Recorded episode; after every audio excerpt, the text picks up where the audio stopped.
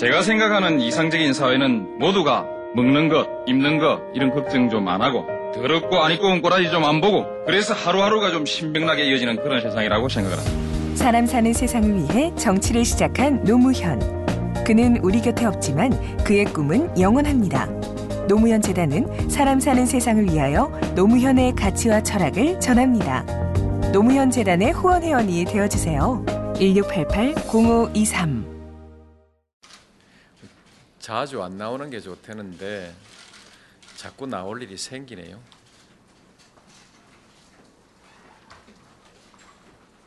그 오늘은 주로 요 근래 얘기하고 있는 도청 문제 그 문제를 가지고 어,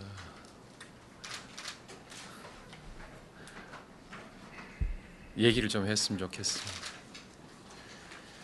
어, 문제는 내가 지금 나온 이유는 문제의 본질이 대단히 왜곡되고 있고 또 하나는 좀 혼란스럽게 꼬여 있다. 그래서 사실을 사실대로 좀 바로잡고 또 꼬인 부분을 조금 그 가닥을 바로잡았으면 좋겠다. 그래서 나왔습니다. 내가 제가 얘기하고 싶은 것은 아무런 의도가 없습니다. 아무런 음모도 없습니다. 전혀 아무런 정치적 의도가 없습니다. 그리고 이 사실이 노출된 것은 내가 파헤친 것이 아니고 그냥 터져 나왔습니다. 이 사건은 그냥 터져 나온 사건이지 우리 정부가 파헤친 사건이 아닙니다. 특히 대통령이 파헤친 사건은 더더욱 아닙니다. 터져 나온 진실에 직면했을 뿐입니다. 일부가 나왔으니까 도청의 일부가 나왔으니까 도청 전부에 대해서 의문이 제기될 수밖에 없고 그래서 그 전부에 대해서 정부가 성의를 다해서 진실을 밝혀서 말할 수밖에 없는 것입니다. 중요한 것은 저는 대통령이지만 진실을 터져 나온 진실을 아니 어디 내가 모르는 진실을 그냥 그 파헤치지 않을 수는 있지만 터져 나와 버린 진실을 덮어버릴 힘은 없습니다. 그리고 앞에 부닥친 진실을 제가 비켜갈 수도 없습니다. 적어도 내가 부닥친 이상 최선을 다해서 진상을 밝혀야 합니다. 그거밖에 없습니다. 지금 내가 그 의무를 위반하고 무슨 사실을 덮어버린다고 하면 나는 또 그렇다 치더라도 나를 위해서 일한 참모들이 다음 정권에서 또 불려다녀야 되지 않습니까? 이 악순환을 어디선가 끊어야 됩니다. 왜 김성규 원장이 다음 정권에서 또 사실을 은폐했던 사람으로 계속해서 언론에 오르내리고 검찰에 불려다녀야 됩니까? 나는 김성규 원장이 다시는 검찰에 불려가는 일이 없어야 한다고 생각합니다. 누가 이것을 묻을 수 있습니까? 왜 여기다 대놓고 자꾸 정치적으로 업무가 있다, 무슨 정치적 의도가 있다. 나는 그렇게 유능하지 않습니다. 나는 정치적 공작에 그렇게 그 뛰어난 능력을 갖고 있지 않습니다.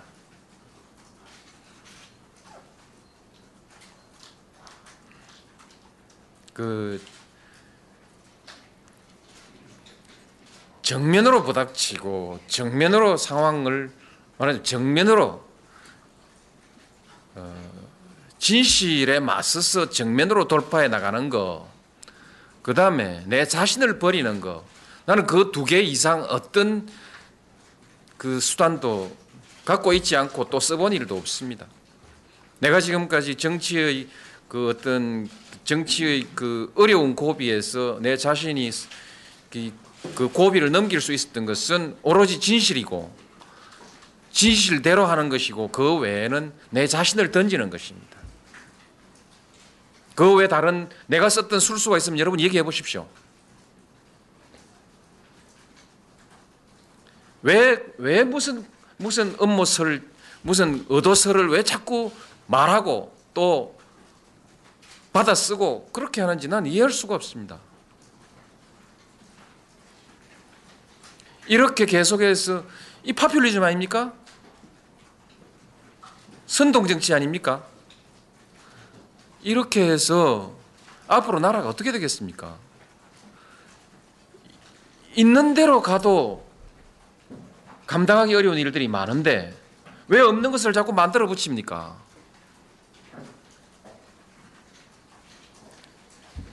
그 다음에 이제 뭐 특별법이냐 특검이냐 이 문제에 관해서는 뭐 여러분들 질문이 자연스럽게 나올 것이라고 생각해서 어, 그 문제에 대해서는 여러분 질문 받아서 그렇게 답변을 하겠습니다.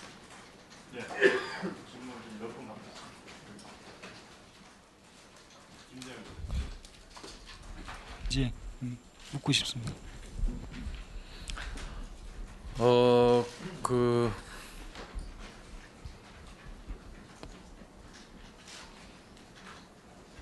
참 대답하기 어렵죠.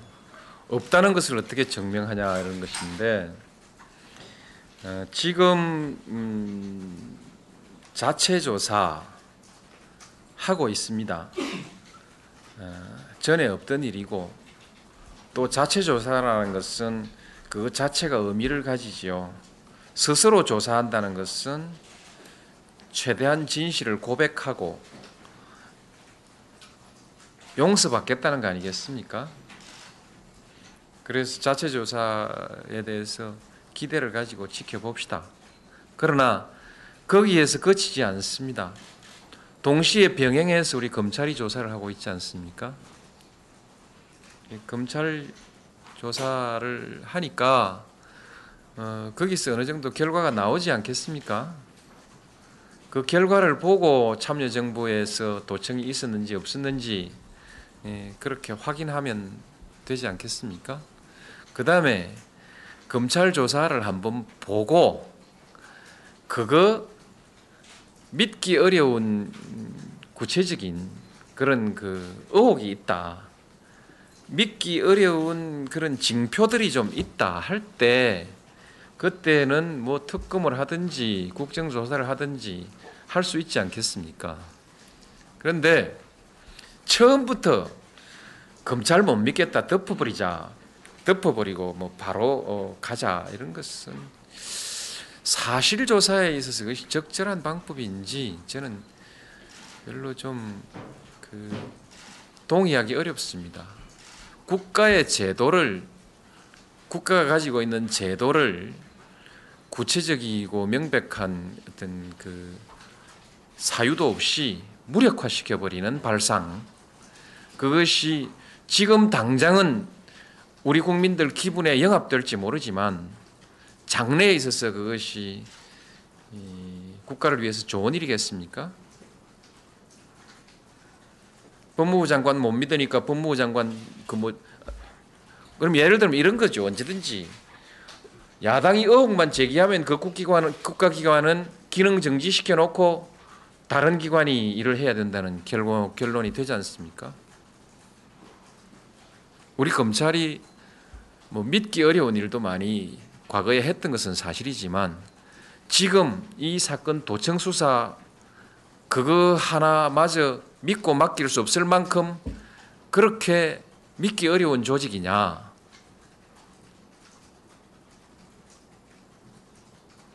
우리 검찰을 그렇게 믿을 수 없어서 그 제도를 놓고도 다른 방법으로 조사를 해야 된다면 이 국가가 심각한 문제 아닐까요?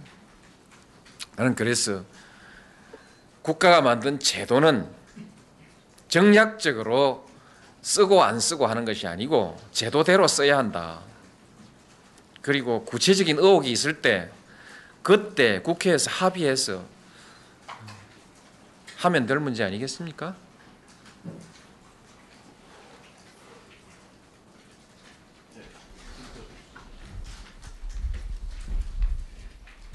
KBS KBS 김태성 기자입니다. 대통령께서 그 의도가 없었다고 말씀을 하셨는데 야당이 보기에는 그 정황상 보기에는 애초에 문제가 제기됐을 때는 YS X 파일이 문제, YS 정권 때 X 파일이 문제가 됐던 거고 지난주 국정 때문에 이런 여러 가지 상황에서 그런 음, 의혹들이 여전히 의구심이 나오지 않을 수 없는 상황인 것도 사실인 것 같습니다. 그렇기 때문에 더더군다나 대통령께서 그 국정원 발표를 앞두고 국정원의 그 자체의 어떤 그 발표를 무마 아, 저 약화시키려고 하는 그런 움직임에 대해서 어, 발표를 좀 압, 가- 강하게 어, 세게 압력을 넣었다라고 하는 그런 일각의 문제 제기도 있는 게 사실이거든요. 그 부분에 대해서 어떻게 생각하시는지 어느 정도까지 보고를 받으셨고 또 논의 과정을 거치셔서 발표를 하게 된 건지 한번 말씀해 주시기 바랍니다. 예. 그 우연히 그렇게 연결이 된다 할지라도 과거 정치에서 우리가 형성한 인식의 틀입니다. 옛날에는 그렇게 정치를 하더라. 우리가 그렇게 경험하고 많은 사람들이 그렇게 생각하는 것입니다. 그러나 나는 그렇게 정치 안 했습니다. 정말 그렇게 정치 안 했습니다. 옛날 정치 방식을 나는 답습하지 않았습니다. 그리고 어, 내가 연정 얘기를 한 것은요. 연정에 대한 그거를 처음 마무리한 것은 내가 미국 방문 6월 9일 미국 방문하기 사흘 전에 그를 탈고했습니다. 연정에 관한 내 글을 탈고했고 그 글은 지금 아마 내 컴퓨터 휴지통 안에 들어있을 것 같은데 6월 7일로 아마 탈고를 했고 그 뒤에 그를 다시 써서 예, 그 몇몇 당원들에게 돌렸고 오래된 얘기입니다. 도청 얘기가 터져 나온 것은 그 뒤에 훨씬 뒤에 그냥 터져 나온 일이지요. 그 국정원이 발표하고 안 하고 이전에요. 순서는 그런 거 아닙니까? 에, 김영삼 대통령 시절에 미림팀의 도청 사건이 터져 나왔다. 그러니까 당연히 국민들은 또는 언론은 당연히 이것 말고 도청 없었는가라는 질문을 바로 던지게 돼 있지 않습니까? 심지어는 우리 스스로도 참여정부엔 정말 도청 안 하냐? 이 의문을 다시 제기할 수밖에 없지 않습니까? 그래서 이번에는 국정원이 다 밝혀라. 이렇게 말할 수밖에 없지요.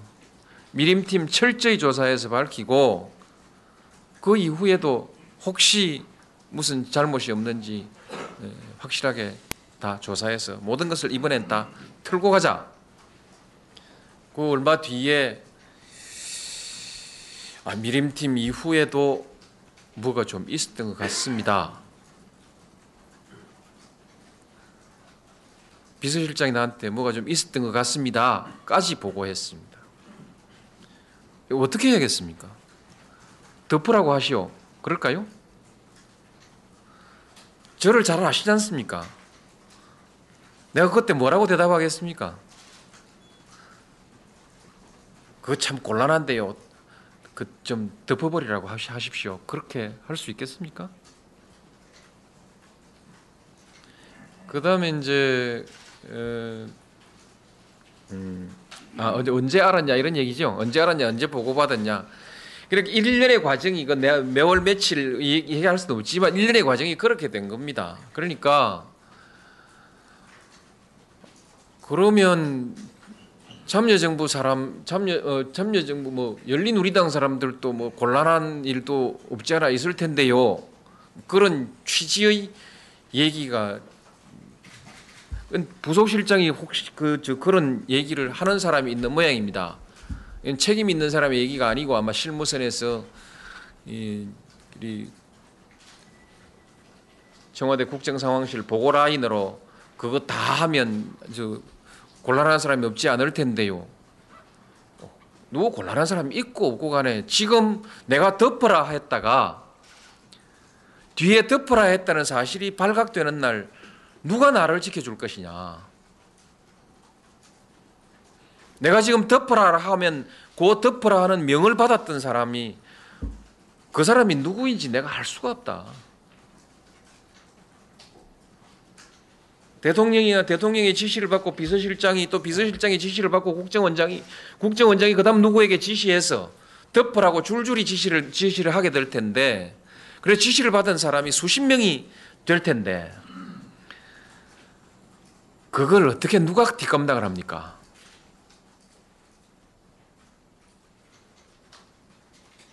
나는 그렇게는 못합니다. 내 자신의 정치 자금 문제에 관해서 잘 보셨지 않습니까? 단, 단한 건, 그 누구, 내 아무 관계도 없는 친구, 친구의 처제, 처, 집까지 정말 상상할 수 없는 가혹한 수, 수색을 다 당해도 한마디 방어를 안 했습니다. 안 했고, 내가 대통령 되고 난 뒤에 너무 대통령이 무르다고 말이 많다. 국정원 좀 써야 되는 거 아니냐. 수많은 사람들이 나한테 건의했지만 나는 단 한마디도 국정원 들어 정치에 관한 정보 모아오라고 한 일이 없고 국정원이 누구누구 뒷조사해가지고 급좀 주라고 단 한마디도 한 일이 없습니다. 내가 위대해서 안 한 게 아니고 다 돌아 지금 오늘날 국정원 그 직원들의 입에 의해서 이 사건이 이렇게 터져 나오고 큰 파장이 생기듯이 불법한 일은 반드시 터져 나오게 돼 있습니다. 그래서 제가 갖고 있는 시, 신념입니다. 제 신앙은 불법은 묻어 놓으면 묻힌 깊이만큼 폭발력도 크게 터져 나온다. 다이너마이트를 쓸때 뭐 다이너마이트로 그 암석을 폭파할 때 아주 깊이 묻습니다. 장약을 떡이라고 하는 것을 자 깊이 묻는데 깊이 묻는 이유는 깊이 묻으면 폭발력이 크기 때문입니다. 나는 불법한 비밀에 대해서 그렇게 생각합니다. 깊이 묻을수록 크게 터져 나온다. 이제 시효를 넘길 방법이 없습니다. 옛날에는 다 폭력적인 권력 가지고 다 입도 못 열게 하고 시효 다 넘기고 자기들은 아닌 척하고 지금 무슨 자기들은 아무 이 도청 도청은 구조적이고 역사적인 문제 아닙니까? 구조적인 뿌리가 있고 역사적인 뿌리가 있는데 이 뿌리에 대해서 책임 있는 사람들은 자기들이 지금 뭐 깨끗한 척하고 참여정부 조사하자고 하는데 그들은 옛날에 다 이걸 묻어둘 만한 힘이 있었기 때문에 그렇습니다. 근데 참여정부는 그걸 묻어둘 힘이 없습니다.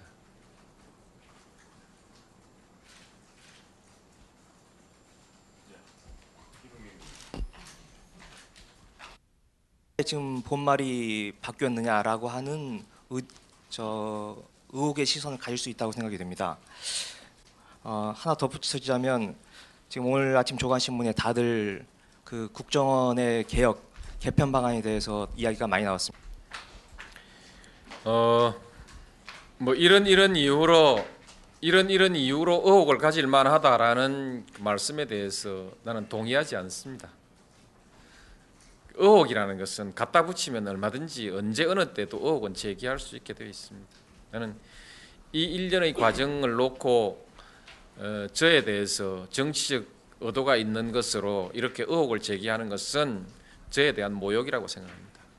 저는 정치 그렇게 하지 않았습니다. 노무현이라는 사람이 정치해온 전 과정을 제대로 한번 돌이켜서 전부 점검을 한번 해보십시오. 한 정치인의 말을 정확하게 이해하려면 그 사람이 살아온 과정을 전부 분석해 보면 아는 겁니다. 그 사람의 인격을 분석해 보라는 얘기죠. 감히 자신 있게 말합니다. 나는 예, 그런 식으로 정치하지 않습니다. 그런 식으로 정치를 할 사람이라는 어떤 과거의 근거도 저는 남긴 일이 없습니다. 모든 것을 투명하게, 모든 것을 정면으로 정정당당하게 처리해 왔습니다. 절대로 그렇게 의심 갖지 마십시오. 예, 옛날 옛날 정치하던 사람들 보고 그 잔상을 제게다 자꾸 오버랩 시키는 그런 일은 좀 안 해주시면 좋겠습니다. 두 번째로 정경유착이라는 정경은 유착, 뭐 정경은 유착이라는 것과 도청 문제 어느 것이 본질이냐 이런 문제 제기가 뭐 꼭 중요한지는 모르겠습니다만은 저는 제게 물으면 도청 문제가 훨씬 더 중요한 문제이고 본질적인 문제이다.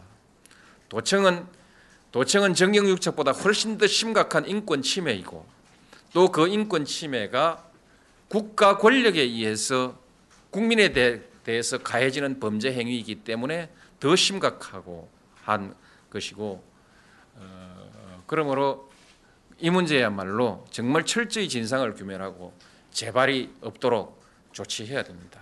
그래서 국가 권력에 의한 그것도 조직적인 국민에 대한 범죄 행위 이것이 본질적인 것이지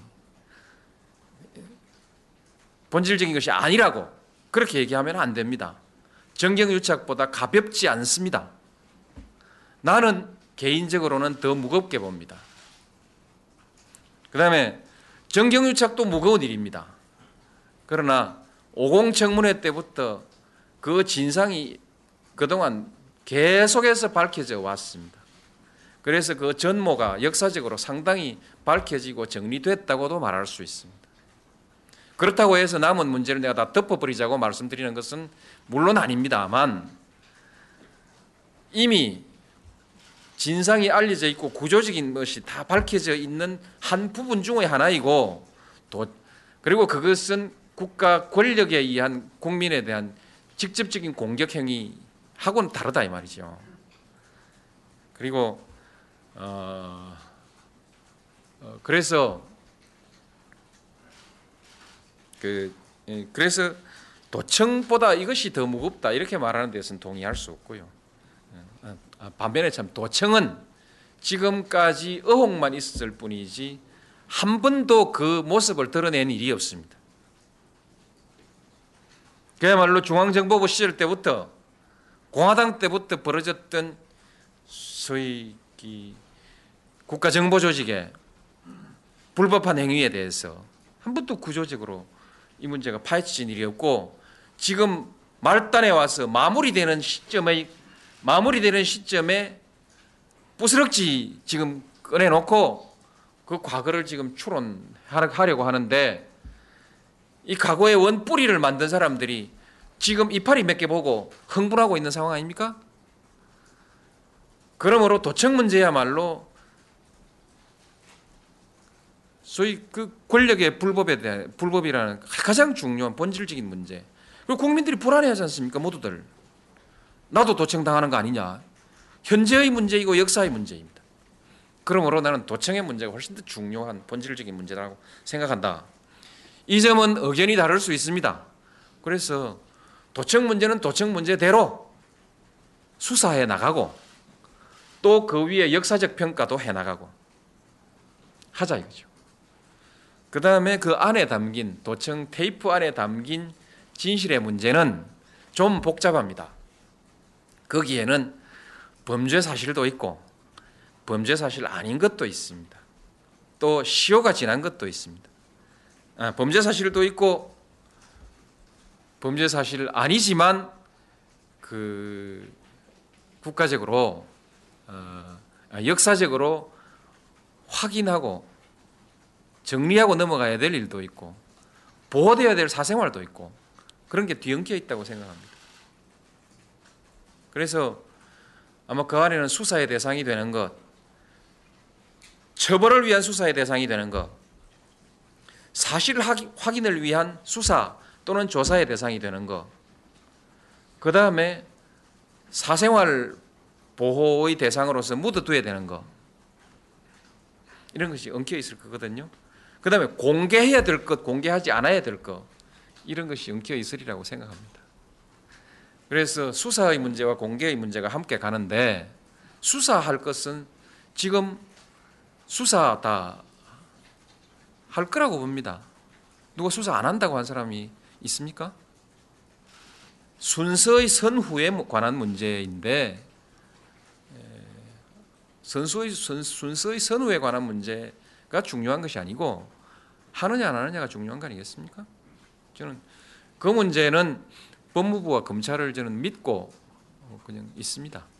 있고 문제는 수사와 별개로 공개의 문제입니다. 그 수사 대상이 되는 사실과 되지 않는 사실을 모두 포괄해서 공개해야 될 사실과 공개되지 않아야 될 사실이 있습니다. 누가 결정합니까? 이 문제는 질문 바깥으로 나갑니다. 이제 질문에 대해서는 답변 다 드리고 질문 바깥으로 나가서 아까 내가 혼선이 있다고 말씀드린 거 공개의 문제와 수사의 문제가 혼선을 일으키고 있습니다. 특검에 관한 문제는 다 공개될 것입니다. 이건 숨길 이유가 없는 것이죠. 공개될 것이고 내 테이프 내용에 든 것만 지금 공개 문제가 되는데 어디까지 공개하고 어디까지 공개하지 않을 것이냐는 수사의 문제와는 전혀 다르다. 다르고 이것은 법에 따라야 합니다. 법을 뛰어넘을 수는 없습니다. 우리 국민들 70%가 지금 공개하라고 우성이지만 70%가 아니라 100%가 공개하라 한다 하더라도 누가 처벌받을 일을 하는데 누가 처벌받을 일을 할 거냐라는 문제가 남습니다. 처벌을 면제시켜 주지 않으면 대통령도 고- 공개를 명령할 수가 없는 것이죠. 공개하는 사람 스스로 위법이라는 것, 위법을 감행하지 않으면 공개할 수가 없게 되어 있습니다. 나중에 무슨 뭐 특별한 법 논리가 나올지 모르지만은 이것은요 도청을 막기 위한 것이기 때문에 일반 명예훼손하고는 법리가 다르거든요. 일반 명예훼손에서는 공공의 이익이라는 문제가 있지만 이것은 도청 그 자체가 불법이기 때문에 이 함부로 위법성 조각 사유라는 것을 법의 근거도 없이 해석으로 만들어낸다는 것은 위험한 일입니다. 그러나 어떻든 국민들 70%가 공개하라 그러고 이 안엔 소위 사회, 이 사회의 정의를 위해서 반드시 밝혀져야 될 구조적 비리 문제가 들어있는 것 같으니까 이 문제를 해결하자면 결국 국회에서 법안만 들고는 안 되는 것이죠. 특검은 공개할 수 없습니다. 이 내가 혼란이 있다는 것은 특별법이냐 특검이냐 자꾸 얘기하는데 그건 별개 문제라는 것이죠. 선택의 문제가 아니고 특별법 하면 특검 안 해도 되고, 되는 문제냐? 그거 아니다 이거죠. 특검 하면 특별법 안 해도 되는 문제냐? 그건 아니다 이거죠. 특별법은 특별법이고 공개 여부와 자료의 관리에 대한 것을 지금 정해야 됩니다. 자료를 폐기할 거냐, 보존할 거냐, 보존한다면 앞으로 누가 관리할 거냐, 공개할 거냐, 비공개할 거냐. 이거 이 문제가 가장 중요한 문제입니다. 이거는 특검이 해결할 수 있는 문제가 아닌데 자꾸만 특별법이냐 특검이냐 해갖고 토론 프로까지 나오니까 어, 자, 사람 참 답답하게 짝이 없어요. 이런 식으로 풀으면 안 된단 말이죠. 안 풀리게 돼 있죠. 엉켜 있으니까. 특별법은 특별법이고 특검은 특검이다. 공개는 공개고 수사는 수사다. 수사다. 그렇게 합시다. 지금 그거 정리 좀 해주세요. 내 제발 좀 부탁인데. 내일이 아니라고 말할 수 있습니까? 대통령인데 이 문제가 엉뚱하게 꼬여가지고 자꾸만 싸우고 있고 그러니까 여론조사도 우리 여론조사 비서관실에서 여론조사를 해와요. 특검이냐 특별법이냐 이런 식으로 여론조사를 해옵니다. 그런 엉터리가 어디 있어요? 특검은 특검이고 특별법은 특별법입니다. 내가 한 열 번쯤 얘기했죠? 열 번을 얘기해야 될 만큼 심각한 문제니까 그렇죠. 특별법은 공개냐 얼마만큼 공개하고 공개냐 나 대통령한테 너 공개냐 비공개냐라고 물으면 대통령이 답을 할 수가 없습니다. 공개할 건 공개하고 비공개할 건 비공개하자. 그게 맞지 않겠습니까? 그래서 공개할 건 공개하고 비공개할 건 비공개하기 위해서 특별법이 필요한 것이고 그 특별법이 특검에게 그걸 권한을 주는 방법도 없지는 않겠지만은 그러나 그것이 상식적이지는 않습니다. 왜냐하면 그, 그, 않고 그 같은 자료 공개 비공개 자료 관리 자료 보, 이후 자료 보존 폐기 이 문제에 대해서 특별법이 정해줘야 된다. 국회가 나서야 됩니다. 그래서 국회 아닙니까? 당끼리 주고받고 엉, 엉뚱한 대포만 쏘지 말고 생각이 다 다른 거 아닙니까? 서로 상대를 정확하게 겨누고 있지도 않습니다. 괜히 엉, 엉뚱하게 헛방 대포만 쏘고 그런 거 아니고 정확하게 정면으로 문제를 풀어 나가야죠. 나가고 특검 특검은 하는데 나는 그렇습니다. 테이프 도청 자체에 대한 조사 검찰이 무슨 재적 사유가 있느냐? 대한민국 검찰 조직이 1,600명 검찰 조직이 이 테이프 도청 사 도- 도청 사건 하나 조사하지 못할 만큼 그렇게 믿을 수 없는 조직이냐? 나는 그, 그 점에 동의할 수가 없다는 것이죠. 그렇게 해서는 안 된다. 국가를 그렇게 해서는 안 되고 난 대통령입니다. 그, 그 정부 조직을 그렇게 함부로 무력화시키는데 대해 동의할 수가 없습니다. 제도를 그렇게 무력화하는 데 동의할 수 없고 그 다음에 이제 테이프 내용에 관한 조사입니다. 일부 나와 있는 테이프도 있고 묻혀 있는 내용도 있는데 조사를 하는데 사건이 몇 건입니까? 그 안에 들어있는 사건이 몇 건인지 아십니까? 소위 말해서 수사 단계에서 수사 착수 단계에서 사건의 동일성이라고 얘기하는 사건이 특정되어 있습니까? 사건이 몇 건인지도 모르고 안에 들어있는 사건이 어떤 사건인지도 모르고 재판 단계에서의 사건의 동일성, 수사 단계에서 사건의 동일성은 다르지만은 사건의 동일성에 대한 특정도 없이 그리고 도청 사건인지 내용인지에 대한 구분도 없이 마구잡이 특별법 어, 특검하자고 그렇게만 몰고 가서 특검 대상이 아직 특정돼 있지 않습니다. 않고 그다음에 대상이 특정돼 있든 안 돼 있든 우리 검찰이 수사를 못할 이유가 있어야 특검을 할 거 아닙니까? 원칙적으로 검찰이 수사하는 것이고 예외적으로 특검하는 거 아닙니까? 대통령이 연루됐다는 의- 의혹이 있다. 그래서 내가 유전 유전 사건, 횡담도 사건 어, 눈물을 머금고 아야 소리 하지 않고 자진해서 특검 받겠다 했지 않습니까? 검찰이 연루된 사건이 있으면 그 사건 사건이 여러 수십 건 될 텐데 수십 건 중에서 검찰이 연루된 사건은 그건 특검하자고 하면 그 말이 됩니다. 그렇지 않겠습니까? 검찰도 연루돼 있지 않은 수많은 사건, 대통령도 연루돼 있지 않는 수많은 사건들을 왜, 왜 검찰을 접어놓고 특검이 해야 되는지에 대해서 우리가 공론을 어떻게 조성했길래 국민의 70%가 특검하자고 나온, 아, 60% 이상이 특검해야 된다고 답을 하는 상황이 됐냐는 것이죠. 이렇게 상황을 오도해 나가는 것, 우리 모두에게 책임이 있는 거 아닙니까? 정치인들이 진정으로 해- 진정으로 부닥쳐 나가고 해결해야 될 문제에 대해서는 관심이 없고 이 문제를 정략적으로 이용하고 면피하려고만 자꾸 하니까 이런 엉뚱한 사태가 발생하는 것입니다. 특검은 특검의 사유를 다시 한번 냉정하게 언론에서 한번 좀 따져주면 좋겠다. 어떤 때 특검을 해야 되는지 사회적 공론이 있어야 될 거 아닙니까? 야당이 그냥 의심스럽다 하면 그냥 특검이 바로 나오는 것이 아니라 적어도 어느 정도 의심스러운 단서가 있을 때 특검해야 된다. 그 사회적 합의를 우리가 만들어야지. 이렇게 혼란스럽게 사건만 나오면 다 정치적으로 이용할 가능성만 있으면 전부 특검으로 이렇게 얘기해 가서 나라가 어떻게 제대로 굴러갈 수 있겠습니까?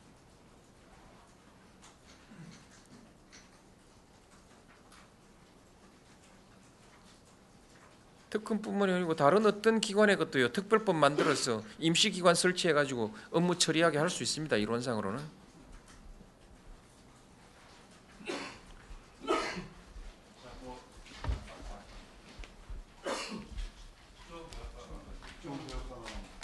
아예그 문제는 좀 보십시다. 저도 그 국정원의 국정원의 에, 조직과 역할을 정비한다고 했는데 또 뭐가 남아 있는지 좀 더 수사 수사 끝나고 한번 보십시다.